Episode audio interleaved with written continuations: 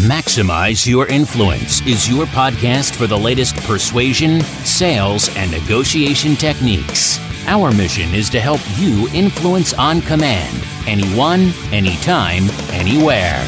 Your host is the author of Persuasion IQ, Laws of Charisma, and the best selling book, Maximum Influence. Now, your host, Kurt Mortensen. Hey, Maximizers, welcome back. This is Kurt Mortensen. Of course, this is Maximize Your Influence, where we take a deep dive on how to become more influential, more engaging, more persuasive, better negotiator, a better person, and be more successful.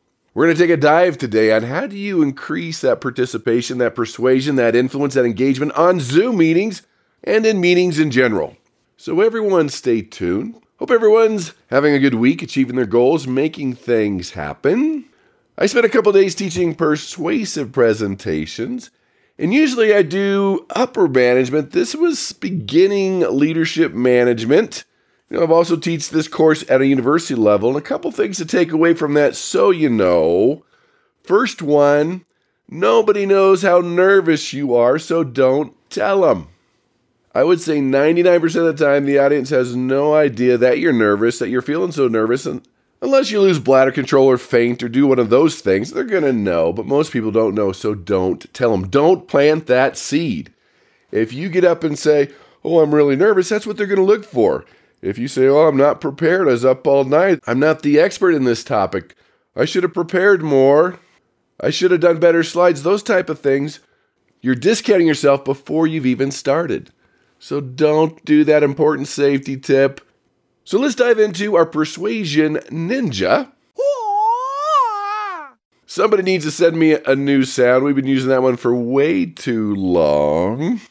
Hey, this uh, past week I went to this exposition center. It's a large exposition center. I was meeting up with some people to do a potential event there, and it was on the weekend, and there were three expositions going on. There was a gun show, a spa show, like a jacuzzi, and a scrapbooking show.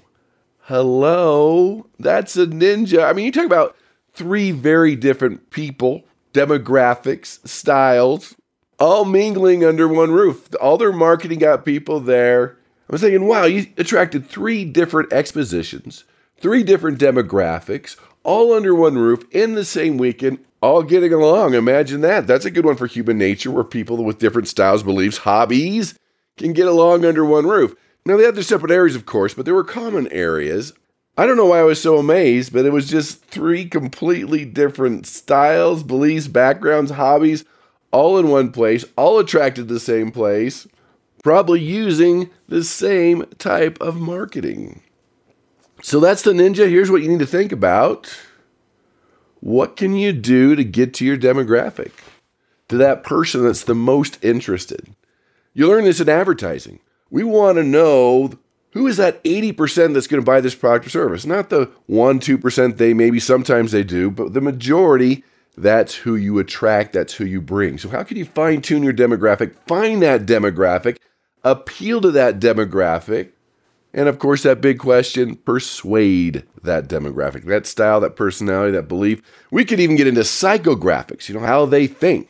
I don't know if you've realized it or not, but people think differently. even the male female brain thinks differently. The liberal conservative brain thinks differently. They're wired differently. That's no secret. We'll have to spend some time talking about how they're wired differently and how to persuade each one of those. So that's our ninja. Wow, all in one spot, three very different demographics attracted to the same spot. Basically, all doing exposition, different things, but all at the same time. Which brings us to listener email. Oh boy! This is Wade from Wyoming. That's good ring to it. Says, Hey, Coach Mortensen. Okay, so I better explain that. When I teach public speaking or persuasive presentation, especially at a university level, I just have them call me coach. I'm their coach. That's what we do. So that kind of sticks. Even when I'm at the mall around town or, hey, coach, I know it was an ex student. Anyway, I took your college course on persuasive presentations, and you were right. It is the course I use most in the business world. I told ya. I remember a module you taught on job interviewing.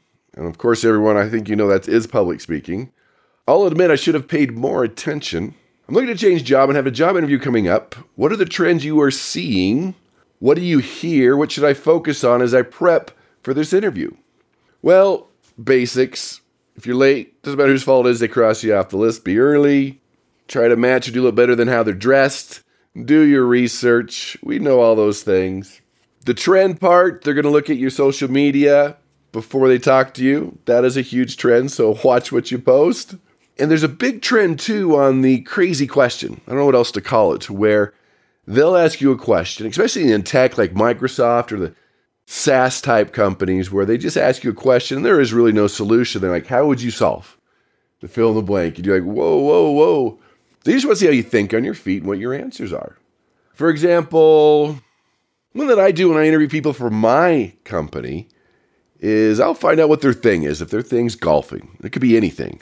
And I'll just say, okay, what golf club best describes your personality and why? I don't care if they're a driver, if they're a putter, if they're a pitching wedge, don't care. I want to see them think on their feet. I want to see them be creative. I want to see them roll with it. So we're seeing a lot more of that, but more complicated than that. For example, if you were shrunk down to the size of a pencil and you were stuck in a blender, how would you get out? I mean, it's crazy, dumb, impossible, whatever word you want to use to describe that, but hey, doesn't matter what the answer is. Think on your feet. What is your solution? What are you going to do? That's a critical thing. And another one, I don't know if it counts as a trend, but I am seeing it more and more, is one of my favorites. You know, tell me about your personal development program. What was the last podcast you listened to? What's the last book you read? What were you listening to on the way in? For me personally, tells me everything I need to know if I'm going to hire somebody. Doesn't matter if you think it's fair, we're just dealing with reality. So, Wade, there's the answer to your question, which takes us to the geeky scholarly article. This comes from the Harvard Business Review. Joel Schwartzberg and our friend COVID. Like, what? Yep. Well, the article is how to get people to speak up in virtual meetings. And we're virtual meeting people now because of that dang COVID. Even when that's over, that trend is still going to be there. Like, oh, I don't have to travel. I don't have to put pants on. I don't have to drive anywhere. But there's some challenges we've talked about. Zoom fatigue. Look that one up in the archives at maximizeyourinfluence.com. The archives are there. Your free persuasion IQ assessments there. The free edition of Maximum Influence is there. So basically everything you need. Maximizeyourinfluence.com. I'll also put the link to this article there, including the advanced trading programs. So we have these virtual meetings usually Zoom, but sometimes there's the Microsoft version, there's the Skype version, there's the Adobe version, there's other versions. We've got this. But how do we get better answers, more interactions, not just from the people that spout off every time, those extroverts, but everyone? How do we make this easier, not like pulling teeth? So let's get into the article. They talk about these virtual meetings. Yeah, easier to arrange, attend, they have all these fun features like chat, Q&A, break rooms, reaction icons, whiteboards. I mean, there's a lot of fun things we could do with it, although they rarely get used. We'll have to talk about that. But let's go through the tips in this article, and I'll add my two cents. The first one, share your questions ahead of time. Especially those that don't speak up, maybe they don't think as well on their feet. Let them know you expect them to interact, you expect them to answer this question. Don't give them a list of 20 questions. One, maybe two. If you really need to, I'll give you three. Let them know ahead of time. And that goes into number two establish the rules that encourage participation, not during the virtual meeting, before. As you start, here are the rules. There's no bad ideas. Everyone gets a minute. Everyone has to participate. The purpose of this meeting is are the cameras on or off? You decide ahead of time. You know, we only have an hour. So we have to be brief. Everyone gets 30 seconds. I will call on you, or you can just interrupt. And I'll use both of those depending on the size of the meeting. If there's 100 people, you can't have everyone interrupting. But if there's only five, six, eight people in a virtual meeting, let them interrupt. I like that, especially in your longer meetings where we want more interaction. Up to you. Uh, this article loves the cameras. Everyone should have it on. Um, I agree as a presenter, there is more interaction, but it does increase the Zoom fatigue. It is a little harder So yeah, it's a good thing. It's interesting as a trainer. I love to have them on, but as a participant, I kind of like to hide with my camera off. Just saying, set the rules ahead of time. The next one, ask simple questions in chat. I mean, you put questions in chat, you can cut and paste them. I encourage you to do that. So you don't have to sit there typing, making them wait. Cut and paste your questions. I would say ask your easier questions first, get them in a pattern to answer the questions. Now, when I'm doing webinars, especially those that have continuing education credits, I say, look, every question I ask, you need to answer. And then I say, you can unmute and talk, you can raise your hand, wait for me to call on you, or you put it in the chat. So every question gets answered, that does increase participation. And part of that too is maybe make the answer simple, maybe through a poll or choose one, two, or three, or Y for yes, N for no. Or I've seen some people do webinars where one is yes, two is no. Everyone give me yes. Everyone, everyone answer that question. It's real simple. It's fast. It, and that does a simple thing increase participation. Next one in the Harvard Biz Review article is follow up on those questions. Meaning you've asked a question, they've answered it, and say, okay, Bob, can you let us know why you chose that one? Can you elaborate? Have you tried that before? Now, as you look at the, your answer, what could be the biggest barrier or the biggest benefit of doing that? And even follow up from there. So call people, call them by name. That increases participation, shocks them into reality, but it does get them to contribute a little bit more. Especially if you're calling people by random, just like the classroom, you got to be on your toes in case somebody asks you a question you can't be in what's the scientific term? La la land, half in space, daydreaming, whatever you want to call it. Next one is be clear about what you're asking for. So make sure your expectations are clear. Getting ideas. It's a simple question. They shouldn't have to ask clarifying questions about the question. Keep it simple. And if for some reason your question doesn't get answers, we could put them into group to answer the question. Put the question in the chat, put them into groups. They have five minutes to come back with an answer. Interaction, engagement, increases participation, which increases persuasion. Because if they're not listening and they don't care, they're reading their email, they're looking on their phone, you can't persuade them. Keep them engaged. Next one, don't shame attendees. I don't know, that's kind of fun sometimes. I think what they're getting at is Nobody has questions? Really? You guys dumb? Nobody? This is important. I can't believe you have questions. Did you not sleep last night? okay. You probably don't want to make them feel uncomfortable, guilty. I mean, maybe there's a time and place for that. Or people feel picked on. That could be a challenge. You want your goals to get everyone to contribute. They feel comfortable, not forced to do it. We all know one of the laws of persuasion is a law of esteem. And when you bruise someone's self esteem, it hurts your ability to persuade. You enhance it. It opens the doors to influence. Great questions. Thanks for contributing. Create that great environment.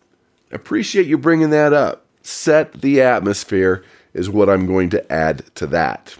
Here's one I think I kind of instinctively do this. They say Elise Keith, he's the founder of Lucid, Lucid Meetings. He does a five second rule. You ask a question, you count. So five seconds before moving on. This article says seven seconds is probably better. You have to do what they say, you know, season to taste. So you have to adapt to what you do. But let me add this you need to make sure, whether you're face to face, virtual meeting, doesn't matter. When you ask that first question, you might need to go 10, 15, 20 seconds. You have to know that you are going to wait as long as you need to to train them that they need to answer it. The worst thing you can do is panic. Oh, it's been three, four, five seconds and answer it yourself. You've just trained them to what? You're going to answer all the questions. Why do I have to listen? You're going to ask the questions anyway. Give them time. So that very first question is very important.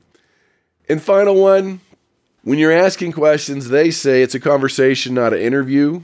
So you don't want to say my first question. My second question is so they say have better transitions. So I'm like the next question relates to what we were talking about earlier, or what Frank said earlier, and do that. And let me add too, when you're asking these questions, I do like how they say it's a conversation, not an interview. In persuasion, I mean, especially a one on one virtual meeting, you don't want to be the lawyer or the parent asking the questions, interrogating, putting people on the spot. No, you're the consultant. You're asking questions. You're digging deeper. You want to know more. That's the mindset you need to have. That's what you're looking for. So, good article. Harvard Business Review. Again, the link will be at maximizeyourinfluence.com. So there you have it. You know, how do you increase that participation on virtual meetings, that influence, that engagement? But let's add to this, what about face to face? And a lot of these overlap, but I just want to say whether it's a virtual meeting or a face to face meeting, if your audience is bored, confused, not listening, too comfortable, too hot, too cold, too overwhelmed, your fault. Remember, there's no such thing as a boring topic, only a boring presenter. So you have to keep them engaged. If they've tuned out, now there might be a rare occasion where it might not be your fault, but most of the time, if they've checked out, you better back up and get their attention. Because again, if they're not listening, they're not engaged, you can't persuade them. So here's some great ideas. The basics. We talked about using questions. Questions always get answered, sometimes mentally, sometimes out loud. Engaging visual aids. Notice the word engaging. We've talked about this. Check it out in the archives. PowerPoint. Text on a slide is not a visual aid. It's text on a slide. It triggers different parts of the brain. So a visual aid.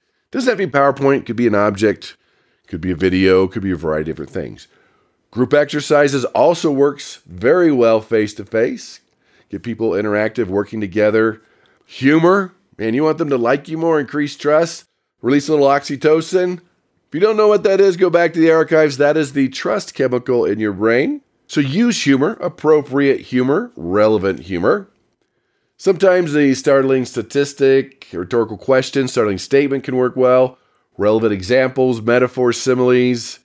Change mediums, meaning you want to treat this like an infomercial or network TV where every 12 to 15 minutes there's a commercial or something different happens. And so Take all these and switch it up throughout your presentation. Keep your body moving, get away from a podium. Don't dim the lights, don't turn your back to the audience. And make sure you practice it. Maybe not your weekly virtual meeting, but if this is important, you're trying to persuade, make sure you know it. And the biggest one, I've talked about it many, many times. Again, sending to the archives. Use stories. Stories grab attention, they create mental involvement. That's what you're looking for. They simplify complex ideas because a confused mind says no. They're memorable. That's what they remember is the story, not your statistic. They trigger emotions, which we all know are more persuasive than logic. They connect you with the audience. They get to know you as a person. But better, we've talked about it before, stories persuade without detection.